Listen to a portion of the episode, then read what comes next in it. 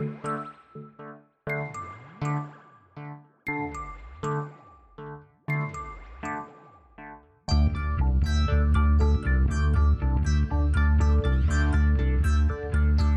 is Continuum Drag, a weekly podcast where we revisit sci-fi, fantasy, and just plain weird shows.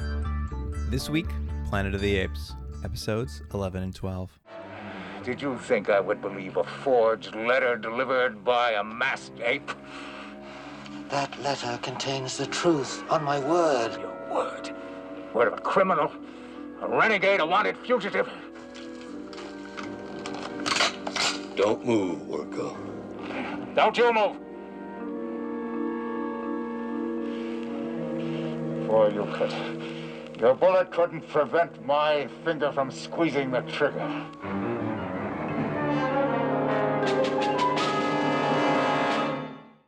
Welcome to Continuum Drag, the internet's foremost Urko fan podcast. I'm Luke, here with my co-host Jordan. What's real, Jordan? I do really like Urko. It's exponentially getting greater my love for him as a character as this show goes on. It's to the point where when he's not on screen, I just think, where's Urko? And then when Urko's on screen, I'm like, yes, yes, yes, Urko, Urko, Urko. He really is the breakout star. My feeling is everyone involved knows that too on this show. I have a feeling it, it must be true. They're writing more for him. Yeah. I mean, the actor is just like knocking out of the park every single time. Yeah. His character, I don't remember in the beginning him being so exasperated all the time, but it makes me laugh every time. It's just like he's a character that comes in, everyone is stupid to him, and he can't believe it. And I really relate to that. He's your spirit animal? He's my spirit animal, yeah. So before we get into this week's episode, I was gonna I put a little a little factoids together here. I love factoids. About um, the person who developed the show for T V, mm, or yeah, maybe what, perhaps what, the creator. His name's Anthony Wilson. Okay. What a generic name. What a generic name. for, I was going to say for a generic show. It's actually not a generic show.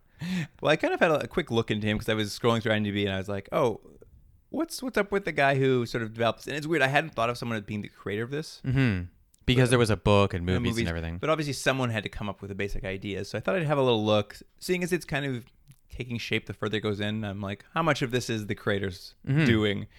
And I, I don't know if I have an answer for you, but I'll, I'll give you my little facts about him. Um, he's the son of uh, M G M producer and writer Cary Wilson, hmm. who uh, was uh, one of the writers of Ben Hur and Mutiny on the Bounty. Oh, really? Yeah, well, so those are two big ones to have on your resume. He's definitely like Hollywood royalty. This this son, and he was who? Sorry, who? He's the, he's this guy's father. His Anthony's father. father.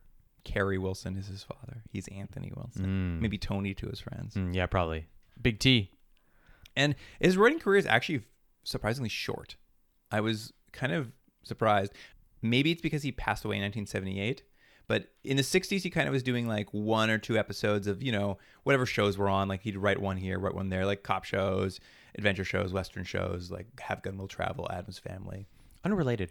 I think you had to be a pretty good writer back then. I know there was a lot of like like writing schlocky episodes, but just imagine being a one of these journeyman writers. We've talked about this before. That seems like it's maybe gone away a little bit, but imagine like one week you're writing Planet of the Apes, and the next week you're writing The Fugitive, and the week after that you're writing, writing The Jeffersons, and the week after that you're doing a Little House on the Prairie. Like that's a tall order to be able to get into those genres back and forth. And it, lo- it seems like a lot of the writers on these things, that's what their life was. Oh yeah, I, one hundred percent. I mean, this guy even wrote for The Fugitive. Like he bounced all over the right. place throughout the, basically throughout the sixties. And then kind of as the seventies started, he started getting like a bit uh, longer, longer spans. Like he did seven episodes of a sci-fi show called Land of the Giants, hmm. um, which I, I read a little bit about. It's about a spaceship that lands on a planet, but everyone on the planet's just really big.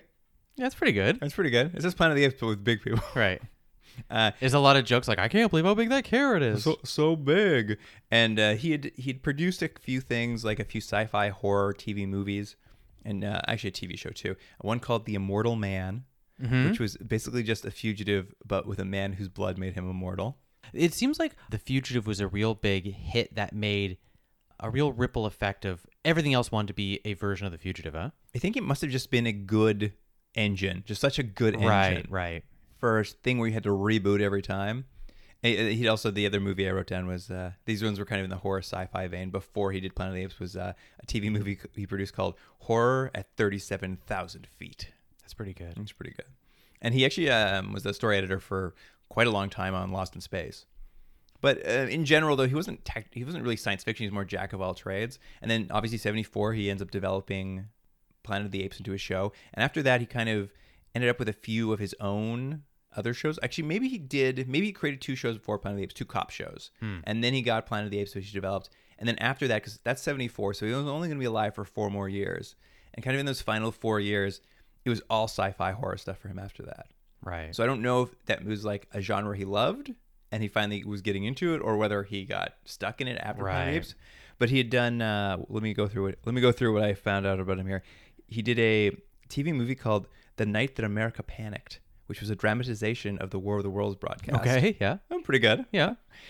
There was a T V show called Future Cop that he wrote the pilot to, and I assume created. Yeah. Is that about a cop in the future?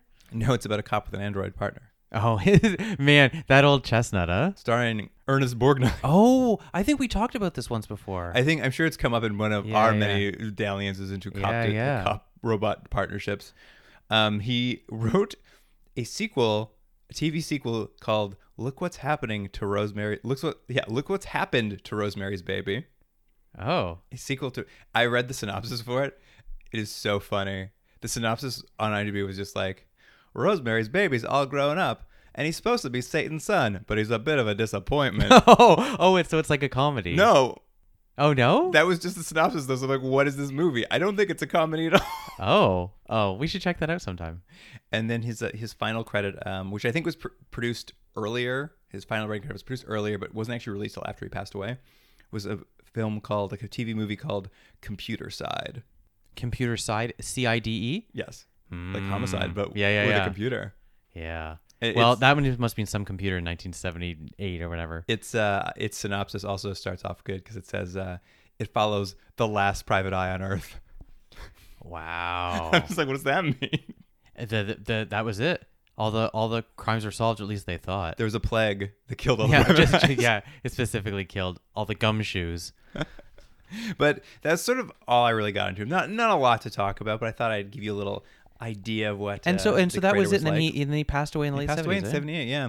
Uh, he was quite young, like fifties, early fifties, I think. So mm. I think probably had he gone on a little longer, we would have seen a few more, uh, a little more output because he was just starting to get shows created and starting to kind of get some. It looks like some momentum going behind like him as a creator, but but most importantly, he did Planet of the Apes. Yep, for us, nothing more important. That's right. And quite honestly, this probably would have been like great con stuff. He would have gotten to a million Comic Cons. Right. He would have been like answering questions left you and think, right. You think people could uh, like the actors who were on this? Do you think they're they're still uh, marquee names? They can go to a convention and be like, "Hey, remember the uh, the T V series? I was uh, I was uh, what's that guy who ran the? Uh, I, I was the ape who uh, ran the games."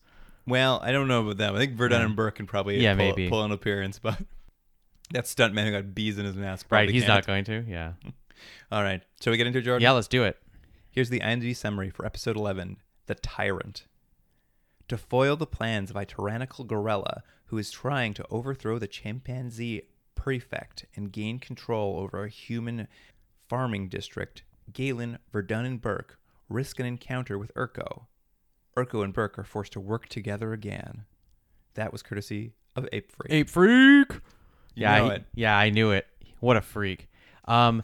There's an interesting thing about this episode that we didn't know last week. I was it last week or the week before where we were talking about uh, how the show had kind of become a little bit samey and how we were both maybe a little bit uh, wishing for things to be a little different. And I remember one of us had mentioned about, wouldn't it be interesting if we didn't focus so much on Pete and Alan and we saw some more of the effects of what them just being there had. Right. This episode kind of does that in the sense of, it's not really focused on Alan and Pete at all, but I don't know if I liked what they did with this because it's like they introduced a new character to focus almost the entire episode on, as opposed to someone else that they've we've come to like learn about. Do you know what I mean? I guess so. I mean, it felt to me like you're right. They're pretty the human characters are put aside, but it felt like it was like a Galen, Urko, third guy episode. Like yeah, but well, like they were the really third guy episode. Yeah, I mean he was. He's he's the core of the story, but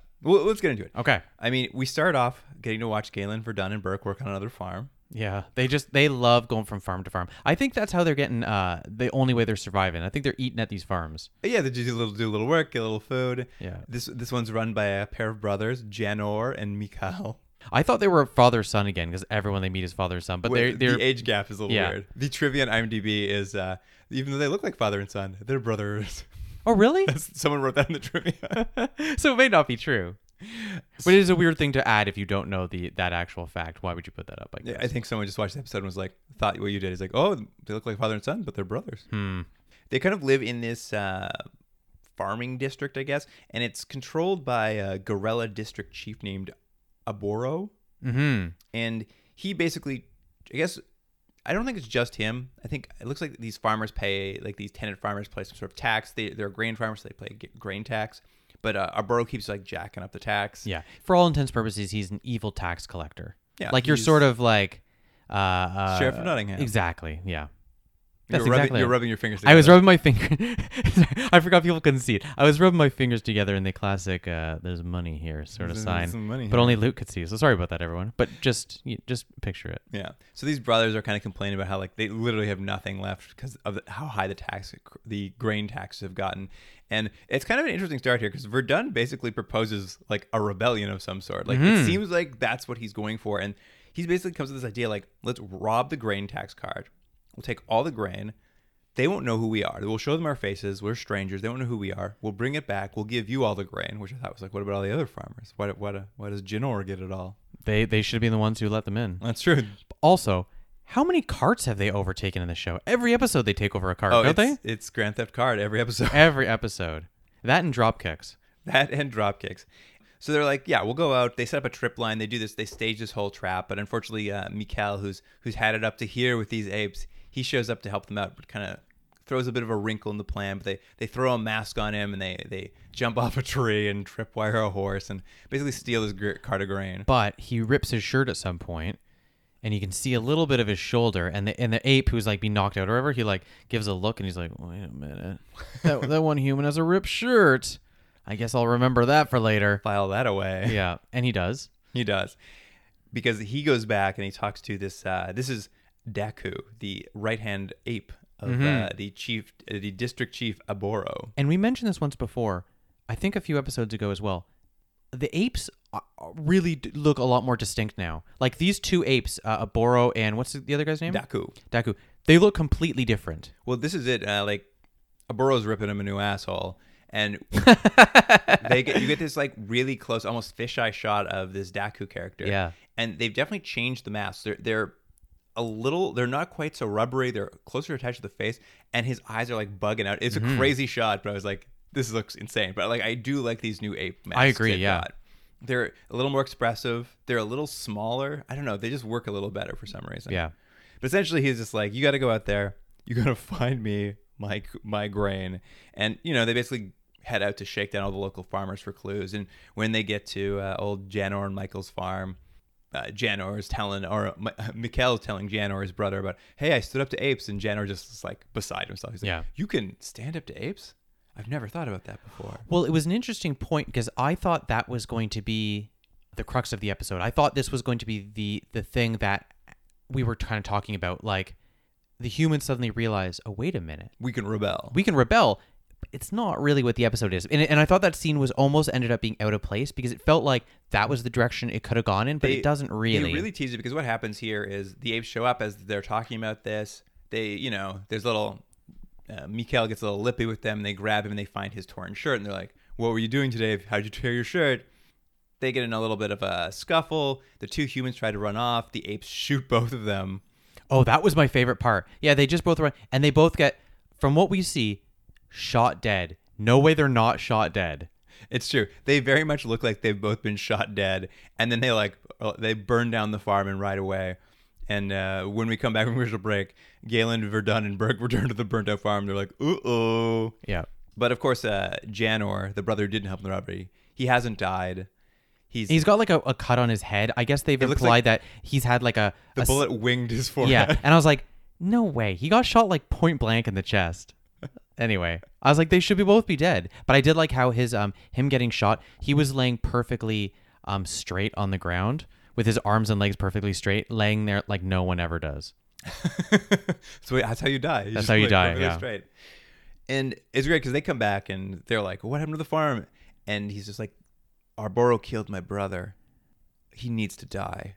I was like, oh man, this is going to be full Ape Rebellion now. Because Janner's like, we need to kill him. Yeah. We need to kill them all. But um, Verdun, R- record scratch. Virdon has a better plan. Why don't we tattle on him to the prefect? I know. I know. It's just like, it's like the writers were like, yes, yes, meh. Well, we can't do that. We can't afford that. Yeah, so. We can't afford a fun episode, so, so let's go talk to someone. So essentially like, yeah, we'll go tell the prefect who runs the district that our borough's a, a baddie, and then he, he'll get in trouble. And they find, come to find out that uh, the prefect is an ape named Augustus. Yeah, who's an old family friend of Galen. It's his cousin. Oh, it's his cousin. Right, okay. Sure.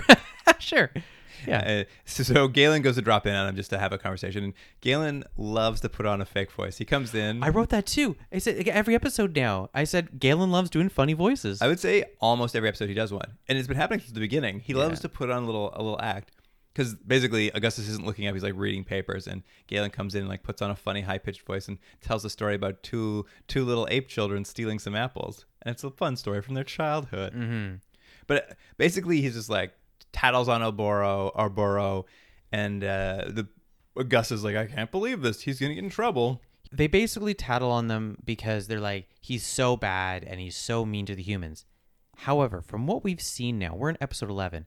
Is he any worse than any of the other people we've seen in charge of these towns? We've seen people then being forced to fight to the death. We've been seeing them like tortured in different ways. It's like, oh, so he's taking more tax than he should? He wasn't burning down the house like those uh, dragoons. I think it's the murder part. I think I think what they have established is that, like, they're not above the law entirely. Like, I think steal taking their grain was one thing, but, like, shooting them dead in the street right. was maybe, like, the tipping point. Right. It's, it's it's tough. They never haven't established it, but there has been some talk about, like, with the dragoons, you're like, you can't just ride around killing humans. Like, there are laws still. One thing I noticed was Galen says...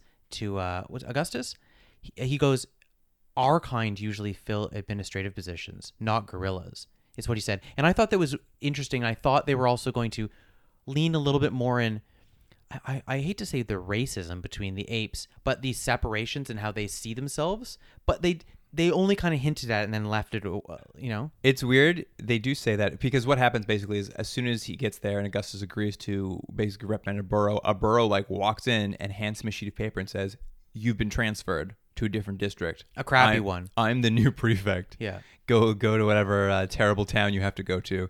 And Augustus like, it's just like lays down and takes it. Like, yeah. He's like, well, I guess that's it. Yeah. Sorry, sorry, Galen. But yeah, Galen's shocked because... our kind usually has these roles. And it's the first time anyone's ever said that. Mm-hmm. But we've seen it, clearly. We have seen it. It's the first time it's ever been explicitly acknowledged. And weirdly, in the context of this episode, I think it's not being said exactly to, like, counteract the idea, like, why these kinds have things. Like, I think the idea is he shouldn't have it. Because what we'll come to learn is he's bribed his way into this right. position.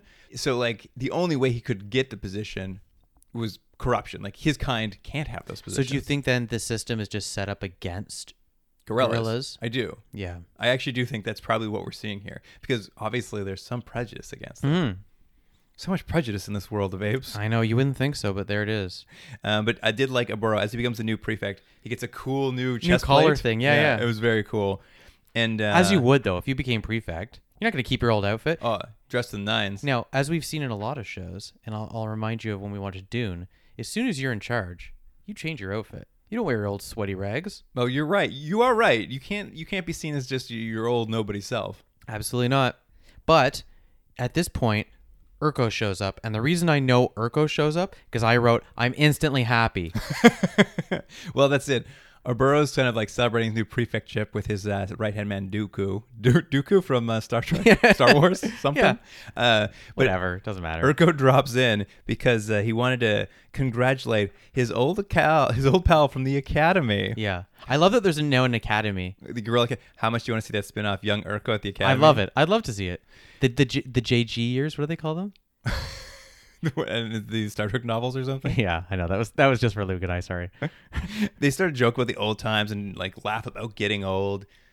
Arboro's been stuck at a terrible job basically. Yeah, and it comes up that Urko drops his, like, he was caught cheating twenty years ago in the academy, and he's kind of stalled his career out. That's why he's just some district chief in some, like, little farming village, mm-hmm. and hence why he's excited to get to prefect. He's been, like, basically Urko's climbed to the heights of Haie, and this guy can't get beyond that. But Urko seems genuinely excited for his friend. Absolutely. He's just like, I never really believed all that, all that stuff people said about you. You've kind of proved it. You're great. They've, everyone else is finally recognized that you're also great. I mean, you do get that Aboro's just like, sort of pushes him. It's like, do what, like, and Urko's like, yeah, I put you up for promotions, but, like, I couldn't do much. Like, it seemed like Urko's happy for him, but maybe didn't really, like, push as yeah, hard maybe. as he maybe could have. It, there's there's a weird tension between them that kind of was cool. Like, I'm just like, yeah, there there clearly is. Well, there's a animosity from uh, Aboro, mm-hmm. Aboro towards uh, Urko that Urko doesn't seem to have the same way, or at least there's a there's jealousy, a, there's, a, there's like, a yeah jealousy yeah. competition sort of between the two, for sure. And, you know, Urko's at the top, so he's very magnanimous down, but you, he he does like stick a couple old wounds while he's there just for just to see him squirm. Yeah, Urko's still still he's, he's, a, he's jerk. a jerk. He's, he's a jerk. He's a great villain. Jerk. But, you know, Urko's is like, I got to go finish this inspection. I'll come back. We'll have a big celebration. It'll be great. And we, we cut back to Urko or to uh, Galen, Virdon, and Burke, and they're piecing together a conspiracy. I know. That I am just like, how on earth did you guys manage to piece? Like, I heard all these things said out loud in dialogue, but they really they really pieced together quickly. Yeah, they jump over a bunch of stuff that you think they would need. But what I liked about this scene, because this is the scene where they, they kind of reveal the mechanics of what's going to be happening in the episode. Pete is knitting and Alan is polishing just a branch, what looks like a baseball bat. And to my disappointment, those end up being things that they needed. I just wanted it to be a thing that they just needed the characters' hands busy. And I love the idea that on off hours, Pete's just knitting. I did like that too. But but unfortunately, what we find is, and not to jump too far ahead, is that they're making a costume for Galen. Galen. Essentially, do you know what Aboro's sort of scheme was here? Like, how he kind of bought this prefecture? Like, he'd been taking this extra grain. And what, do you know what he's doing with that grain? No. He was trading that grain for gold bars from the local gold mine. Right. And then he was taking that gold and going into Central City and bribing people on the council to sort of set this up. Like, it, it's a very complicated scheme. He's clearly been running for quite some time to, like, set himself up. I was kind of interested in the whole, like, conspiracy behind it. I, I was hoping we'd go to this gold mine. Like, I was really hoping we'd see it. I'll be honest. More. I was mostly focused on Pete knitting, and I probably got a little distracted.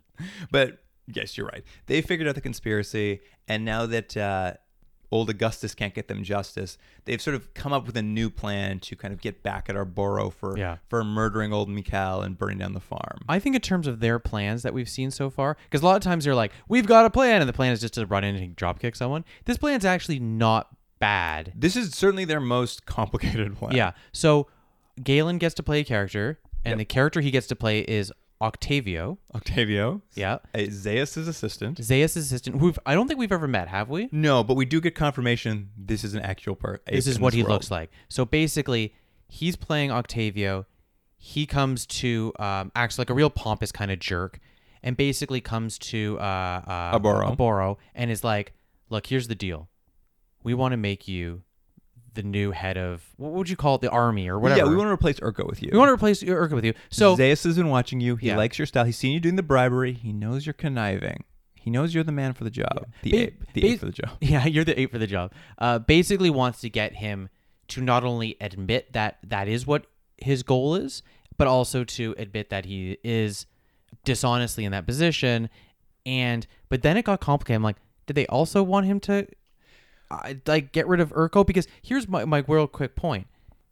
I don't know why they cared at all. Because let's say he did take over and he became the prefect. The prefect. What does it matter? I think. And also, like, let's say he took over Urko's job. Well, Urko's their villain, their enemy who's chasing them all the time. So it's like, oh, there's a different guy. Who cares? Well, I think what it is is they want to get some sort of justice for their friend who was killed.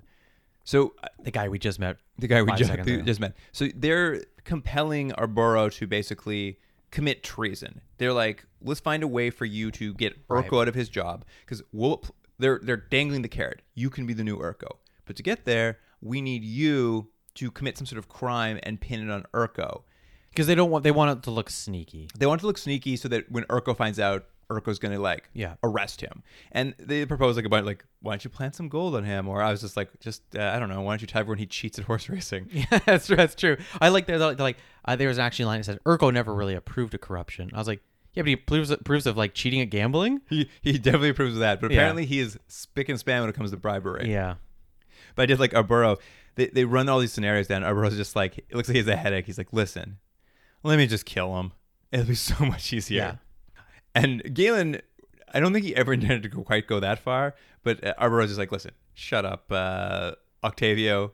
I'm just going to murder him. It's easy. My buddy here, uh, Daku, he knows this human, kills people for us all of the time. Yeah. So uh, don't worry. I'll invite him to dinner.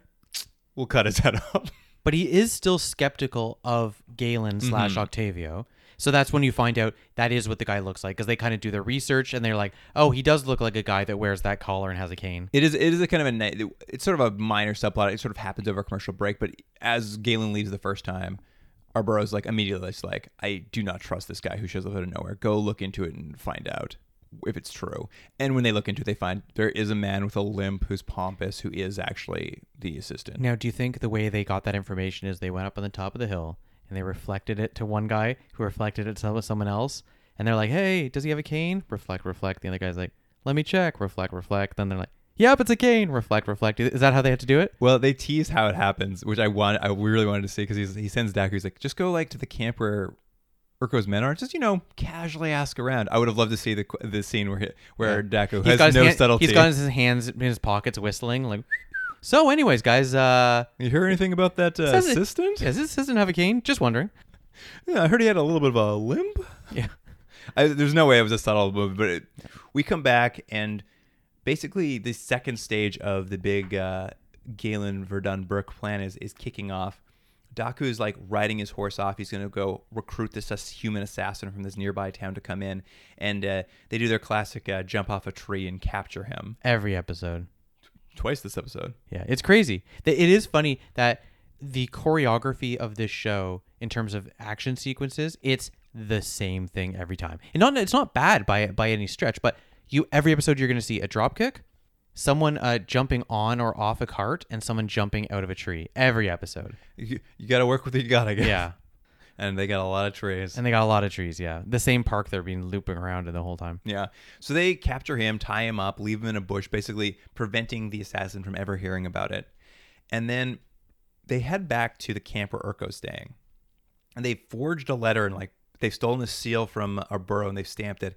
And they put on the old uh, dragoon mask on Galen. I know. That's what I wrote. I was like, is that the dragoon mask? It I'm, sure looked like absolutely. It. Absolutely. And I think they, I guess they still have the pistol from that too, because he goes in there and yeah. like waves the pistol and like basically holds him at uh, Urko at gunpoint. It looked like almost like a bank robbery sort of thing. Yeah, and he hands him the letter, and Urko opens it, and he's just like, "So Aboro's trying to kill me, eh?" He's like, "Why should I believe you when you wear a mask?" And like, there's kind of a bit of back and forth. Like, Urko's not gonna buy it. Like, this plan's yeah. not working actually. Yeah. And at some point, Urko even like flips the table and like knocks Galen down, gets the mask off him, and like yeah. has him at gunpoint. And it becomes a bit of a Mexican standoff because, like, income... Because Alan comes in. Income, it's Alan and holds him at gunpoint. And then eventually Virdon will come in and hold them all at gunpoint. Yeah. But essentially, they kind of try to convince him this assassination attempt is real, though they leave out the part that they set up the assassination. Yeah, right. But essentially, they talk him into it by saying, like, A, we have you at gunpoint, and B, like, let's come up with an elaborate scam to prove it to you. Because you don't believe the letter, and you're not going to believe us now that you know it's us. But... why don't we go to dinner?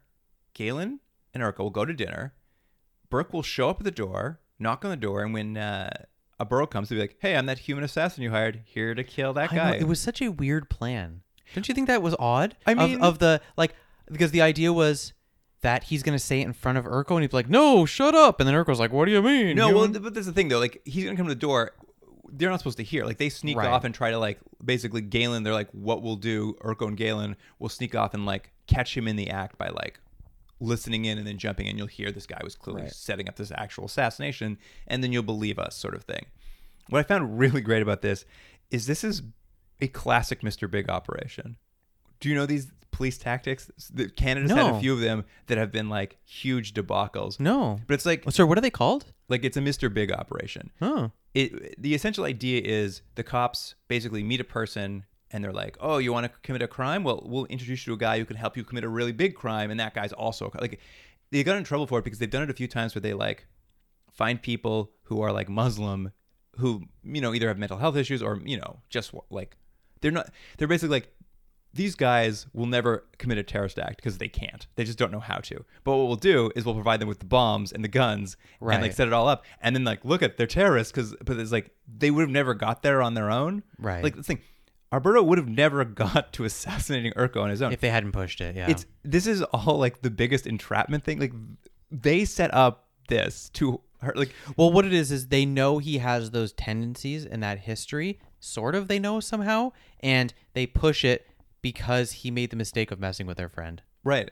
And it's like they just wanted they wanted to get him in some sort of trouble, but they've basically created this assassin. Like they've they've escalated to such an extent, right, for I like it was just insane. I'm just like, this is almost villainous at this point, what right. they're like how far they've pushed this. They are almost the bad guys of this episode.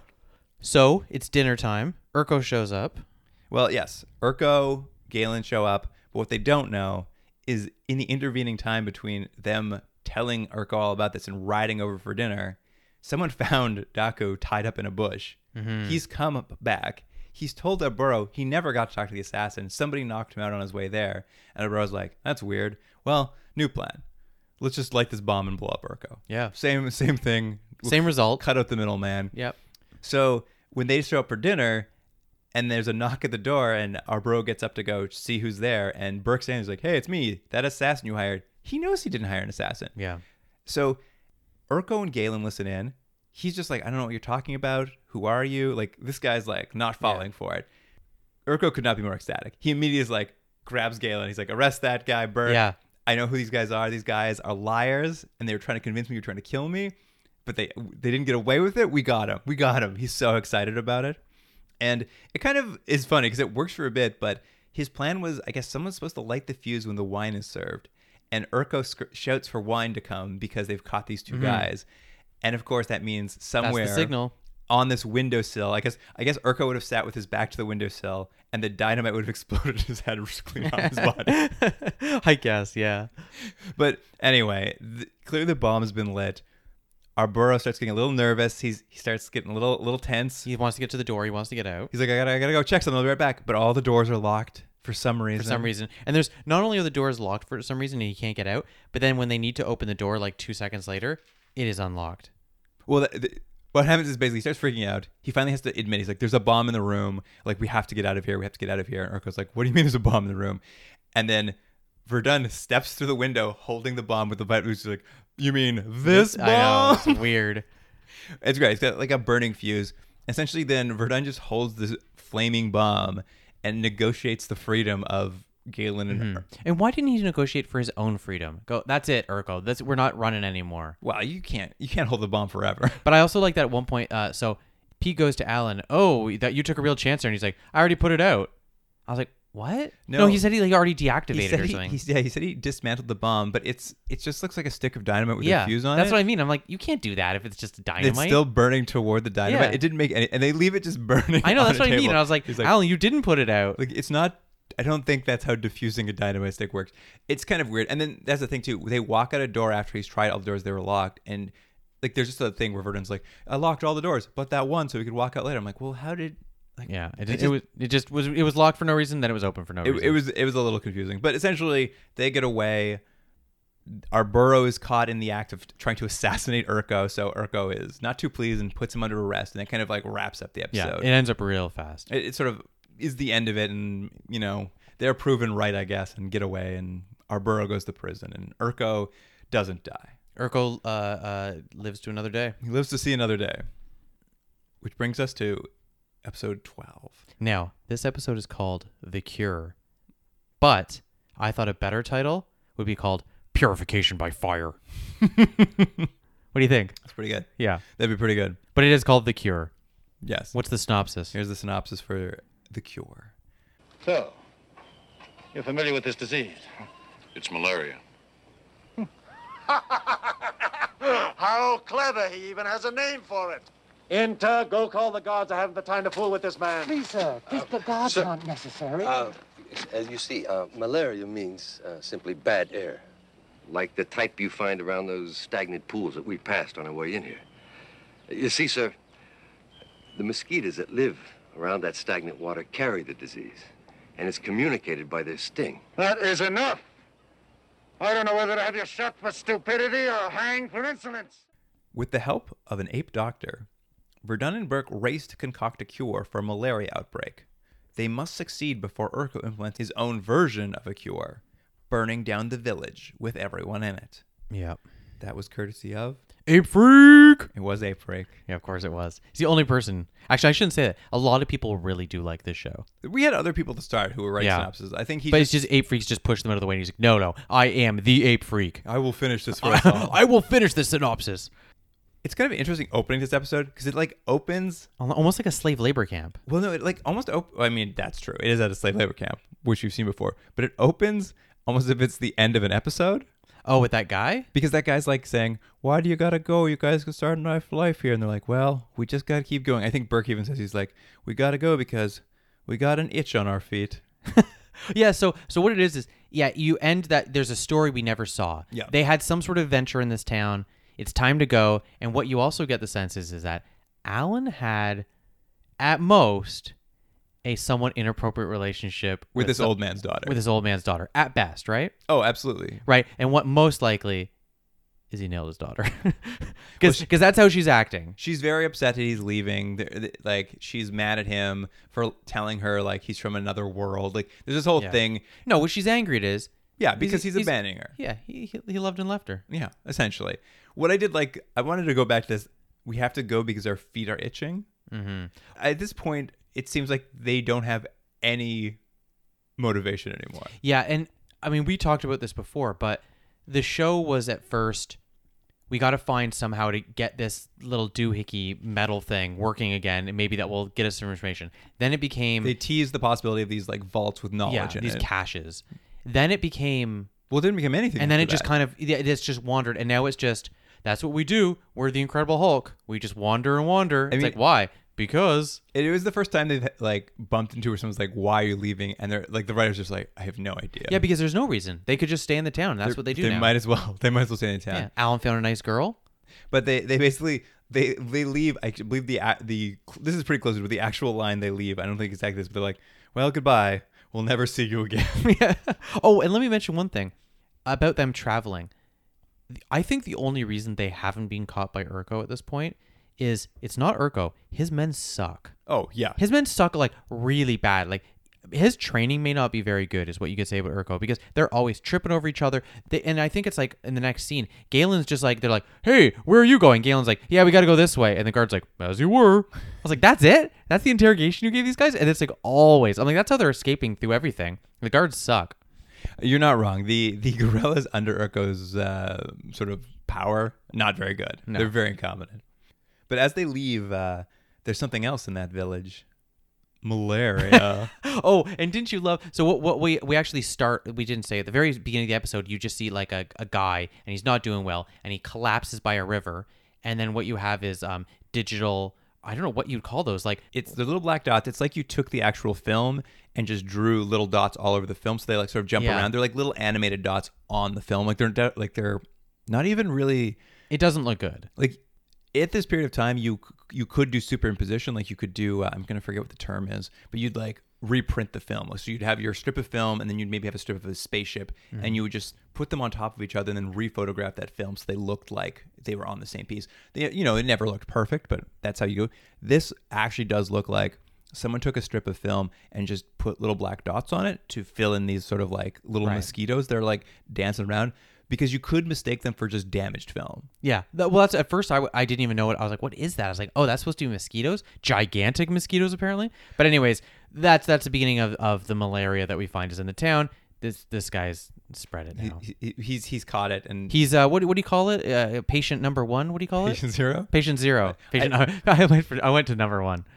Yeah, he's the first number one, one in our back. hearts. I did. I, I will. Uh, before I always want to go back. I did like those little mosquitoes. They were, they were funny. They made me laugh. Yeah, they. Yeah, it didn't look good though. But essentially, everyone in the town starts getting malaria. The old man like collapses and has a seizure. Like yeah, he's dead. He dies. He die? Yeah, he dies. Oh man, no, he's at the end. Which, her dad? Yeah. No, he died, dies. No, I think he's at the end. He, definitely not. She actually says to Alan, my dad died. Oh, really? Yeah, he died. Oof. Rough episode. Yeah, for him. First his daughter. Uh, sort of the news of this outbreak makes its way back to the Ape High Council. And they've kind of called this uh, meeting about it because they're worried that it's uh, an old sleeping sickness that hasn't been around but only affects humans. It's, it was around, I guess, in the Orion period. Mm-hmm. I don't know. I like that little piece of history, yeah. Ape history. But they're basically, Doctor Zaius has his uh, chief medical officer, Zoran, there, and they're discussing, like, maybe it's a good opportunity to quarantine it, do a little research on how this spreads. We can experiment on some of the humans. It doesn't spread to apes. So, like, you know, there's no harm to yeah. us, and we can learn about it. They they and they're and they're having like a very logical kind of normal conversation about way, and then Urko comes in and he's just like, burn it, yeah. burn it, and they're like, no, no, okay, wait, there's other things we can do. He's like, burn it, and it's just, I just love that he just he wants to cut through all the bureaucracy. He's like, guys, no more talking. All you do is talk, and he's so exasperated. He's like, I can't believe we're talking about this. Why are we not just burning these people? Burn it. This is a classic Zaius or Urko argument where yeah. it's like, he does not want anything other than like the hardest, fastest solution. Yeah, they're like, what if we uh, tried this medicine? What if we tried that? And he's like, burn it.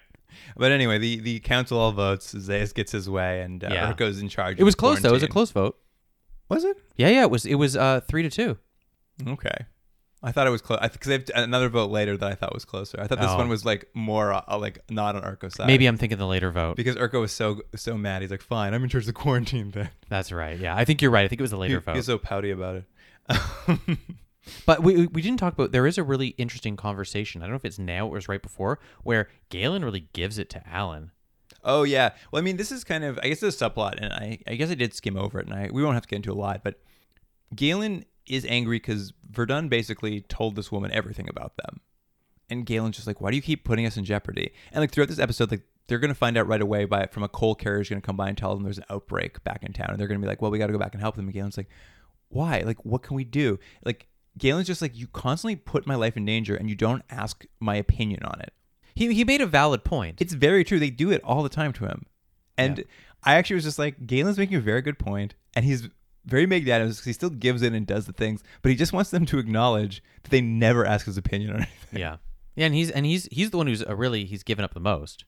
Well, he, they're they're just two stupid astronauts that landed in the future. Astronauts, astronauts. But it, it, it'll come up occasionally through this episode. I'm not going to get into it every time, but there's a bit of like a tension there with Galen. It's just like, you guys never ask me my opinion. Unrelated. Why was the guy delivering coal to them? He no, he's a coal guy who worked in the town of Tryon. Oh, I and, thought he was delivering coal to them. I was like, how much coal do they need? No, I think he was on his way back to town with a new delivery. And when he got there, their quarantine was set up, so they sent him away, and he's like running away from I it. see, okay. And they're like, hey, don't we know you from Tryon? He's like, you bet, I'm the coal carrier. But yeah, essentially they, they head back, they break past the quarantine. Very easily. Very easily. The guards stop them, and they just like walk around another direction, get yeah. in there.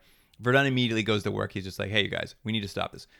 Everyone, let's get organized. He just gathers hand around him. We're going to drain the standing water to get rid of the mosquitoes. We're going to start some fires to get the smoke going, get those mosquitoes yeah, out. He, he takes charge right away. Bury the dead. Let's get a let's get a quarantine zone going. Like, he takes charge right away. And as he's doing that, uh, Doctor Zoran moves in. I like Doctor Zoran. He, he was funny. He was like equal parts dumb and smart. Yeah. So he basically comes in and was like, whoa, whoa, whoa. Hold down, human. You don't know anything. This is the sleeping disease or whatever it is. And what was what was the solution he he, he, he wanted posed? to take special? I think it was he wanted to take some sort of uh, potion of some sort and put it in the water. And I think they all had to go into the water, like swim in it for a little bit. His yeah, his first order was dig a pit. Yeah, right, right. I lo- you know what? That's gonna be my solution for every problem at work from now on. I'm like, okay, hold on, everyone, stop fighting. First, dig a pit. Dig a pit. Yeah, he's like, dig a pit, fill it with water. I'm gonna pour these medicines in it. You all dunk yourselves in one at a time, and then afterward, no male-female contact. Oh, and he had my favorite line of the episode, which I wrote down. Here's what he said to Alan. I don't know whether to have you shot for stupidity or hanged for insolence. Like, should, say, should say that at work. Yeah, I'm gonna put no, I'm gonna put that above my door. Like, you know, people have like, you know, like, blast this mess, that's gonna be mine. George, everyone knows you don't have a door at work. no, no, at home. I don't have a door at work. But, of course, Galen, Virdon, and Burke, they start trying to talk sense to Zoran and, like, start trying to explain how yeah. malaria is transmitted from mosquitoes. And he kind of gets the sense. He's like, okay, these humans are stupid, but they do seem to know a little bit about something. Well, I do like, though, he like he starts talking about the mosquitoes, and and he's basically like, LOL, insects, insects yeah. can't carry diseases. Yeah. But but he does get convinced eventually. You're so crazy with your insects. But yes, uh, he yeah. get, he's kind of like, he he's not opposed to it because they're telling him this stuff. He's like open to the idea, but skeptical. And then one of the ape, one of the gorilla guards collapses and starts also having a seizure and is just like, uh-oh, this is... I, I like that, though. They're like, oh, it's now of apes? No, it's actually serious. Before, we didn't really care that much, but now that apes are getting sick, this is actually something, oh, yeah. something we should worry about. So then they go back to the council. Well, I think the council comes there. There's like an emergency council meeting right. at the spot, and um, Urko's like freaking out. Like, he wants to burn the place down. Yeah, he's basically like, didn't I say burn it? Zaius is... So basically, uh, um, Zoran goes... Look, here's here's my plan. It's it's we think it's the mosquitoes. Everyone kind of laughs. They about go, "LOL, it. Mosquitoes." Yeah, right. But but Zaius is like, okay, "Let me hear more about it." And basically, he likes the idea. As I thought, this was very true to his character. This is another chance for an experiment for him. It's basically like, let's see what happens. Yeah, like if it doesn't work, it. if it doesn't work, they die. Big deal. We get it. We won. And then Urko's just fuming. He's like, "Burn them. Yeah. Why are you not listening to me?" Well, and I do like Zoran. He Zoran Zoran Zoran I think yeah. Don't don't mess with the Zohan. Um, he basically like he's like taking credit for it. He's like I I think it's something called malaria that I yeah. thought of recently. Yeah, it's a classic like scene in this video where it's like humans couldn't think of this, so I did. Yeah, exactly. Everyone's always taking credit for stuff in this. But he comes back. He starts working with G- Galen, Virdon, and Burke. They like make protective clothes. They get a hospital for the sick. They drain the standing water. They go find these. Uh, I'm going to see if I can pronounce this. Chinona tree bark? Yeah, they need to make quinine. Quinine. Yeah, they're basically making a treatment for... Man, I got to say something for Virdon and Burke. If I went back in time or forward in time and had to like invent oh. basic stuff, I I'd be... You know what? I've useless. actually I've actually had this uh, this thought in my head before, as opposed to somewhere else. Um, you know, if you're stuck in anywhere else in time, even in the past time, like I don't have any skills. Like no. if like a hundred years ago, they'd be like, you need to do uh, fix a wagon wheel. I'll be like, I can't. I guess I'll just die of dysentery. Well, you're always just like, if I went, if you go back in time, you just need to like wow the people who are dumber than you. But it's like I don't know how to make gunpowder. Like I don't know how to do anything that would wow them. Yeah, I, yeah, I guess I wouldn't be able to cure malaria. I didn't know it was from a, a tree bark. Did you? Oh, I had no idea. Yeah, I couldn't even told you it was from mosquitoes. Yeah. Oh, I'm sorry. I mean, the the cure is from uh, a tree bark, not malaria. But yeah, at any rate, these guys kind of know what they're doing. So they um they go get the tree bark. They start making kind of like a drink to give to the people. Unfortunately, Amy falls sick. His uh, Verdun's lady mm-hmm. love. His jilted lady love. Yeah, jilted lady love, yeah. It's very funny. I bring it up because she immediately goes delirious and starts like spouting off about how he's a man from another world. And Zora, yeah, she's a big talker when she's sleeping. Zoran's just walking by and he sits down and he's like, what, what, what? Yeah. He he he, he w- keeps wanting to get more information, but she's giving it in pieces. Like, like you know, like, uh, uh, Alan, uh, f- future. He's, he's a future man. You're like, all right, just spit it out. And of course, another gorilla falls sick at this point and like, Urko just can't take it anymore. Like, this is too yeah. far. He's, he basically goes, that's it. I'm not listening to you guys anymore. And this is, I think, where they have the next vote, where basically Doctor Zaius gives them a deadline of noon. If these people they've given medicine to aren't good by noon tomorrow, burn it. Burn it all down. And she just doesn't have enough power. Like, Urko's swayed the council. It's like, you've got till noon, and if it doesn't it happen, we're burning the whole place down. And sort of that night, as they're like, they're like, I don't know. It's only been like twelve hours. I don't know if these people are going to be better or not. Uh, Virdon takes a quick walk and he Urko won't let his sick ape or sick gorillas take the medicine. He doesn't trust. He doesn't want them to be experimented on. They don't want his apes experimented on. But Virdon feels bad. This one guy's feeling pretty sick, so he sneaks over and like pours some medicine into his mouth to try to help him. And he's it's really funny. He pours and then someone hears him and he just drops the medicine and starts getting shot at as he yeah. runs away. Yeah. But essentially, but the medicine got in. Medicine got in, but Urko finds the medicine laying there, and that's like that. If you thought the last thing was the final straw, this is it. Yeah. Sunrise comes up. How dare you try to put your medicine in my guy? Urko's not waiting for noon anymore. He's riding down the hill with his good man. They've got flaming torches. Zoran's yelling that he's like he's he's committing treason. He's not listening to the council. And Urko could not. He's just like us. I don't care. I don't care. And they're a bunch of windbags. As he gets there. All the all the people wander to the hospital standing. They're all they're all healed miraculously from malaria. And in yeah. fact, his own gorilla man gets up and walks over and starts telling him, he's like, they cured me. Or, yeah. no, they cured me. He hates it though. He's like, I'm gonna kill you later. And basically he has no he has no leg to stand on. And maybe you saw him come down, but somehow Zaius uh, like suddenly appears next to him. Yeah, I don't know. And basically sends Urko packing with his tail between his legs. And, yeah. You know, the day is saved, and we get this one really weird denouement scene here where Doctor Zoran has put together that this is... I, I like how he hasn't put it together until he hears her re- mad ram- yeah. ramblings. He's like, wait a minute, astronauts? You're the astronauts, and you're Galen. And he's just like, well, I'm going to turn you all in because I'm loyal to the people. And they're like, well, if you do, we'll tell them that you listen to humans. That's how you got your tricks. And he's like, well, they won't believe you, you're humans. And Galen's like, well, they'll believe me. And he's like, well, then I'll let you go. And he's like, well, I want those humans. And he's like, what? I've uh, why like it's, it's such a confusing scene. I know. Was, it was weird because I wrote to it, it was like, why are they even doing this at the end? It, like it was just like no no. It's like the writer was like no no. We're keeping that scene in. It's great. It's like it doesn't it doesn't work in it's this episode weird, at all. It's a weird blackmail thing that doesn't make it like he's like well then I'll just turn the humans in and Galen you can go in again. He's like well I'll tell them if you turn the humans in I'll tell them that you got the stuff. He's like why would you do that? He's like all right you can all go then I guess. I'm like yeah. okay. So he gets Alan gets another goodbye with Amy who seems more sad that Alan's leaving than she did when her father died. That's why you didn't even know her father died. She didn't even seem to care. Well, uh, you know, she's. I guess so. I didn't know. I, yeah, yeah, I didn't know she cared because she's just like, one day I'll tell my children about you and tell them to be just like you. And she and, and Alan's. And he's like, like, he's like children. Ooh. And then Virdon like kisses her full in the mouth, and I'm like, yeah, are you or are you not cheating on your wife right now? I can't tell. Yeah, he really went for it. Like now, Pete. Pete's only uh, ruining all the lives of ape ladies. I was gonna say this. I think all the romance subplots with humans have been for Virdon. Mm-hmm. And if there's a romance plot for Pete, it's with an ape. It's with an ape. Yeah, that's true. And we had talked about how he was going to be the Lothario. He o- it's only love plots with apes for him. Do you think it's between the two actors? The guy playing Alan's like, look, I know he's a little bit younger than me. If he's kissing a lady, she's wearing an ape mask. I think it was the other way. I think Burke was like, if I'm kissing anybody, it's in an ape mask. All right. Either way, that's what he was doing. All right. Well, that that's those two episodes. Yeah. Um. I got a little little tidbit about that last episode for okay. us, just, just as we're wrapping it up. Um, is, it a, is, it, is it a malaria-based tidbit? No, it's about Amy. Okay. The woman who played Amy, Sandra Locke.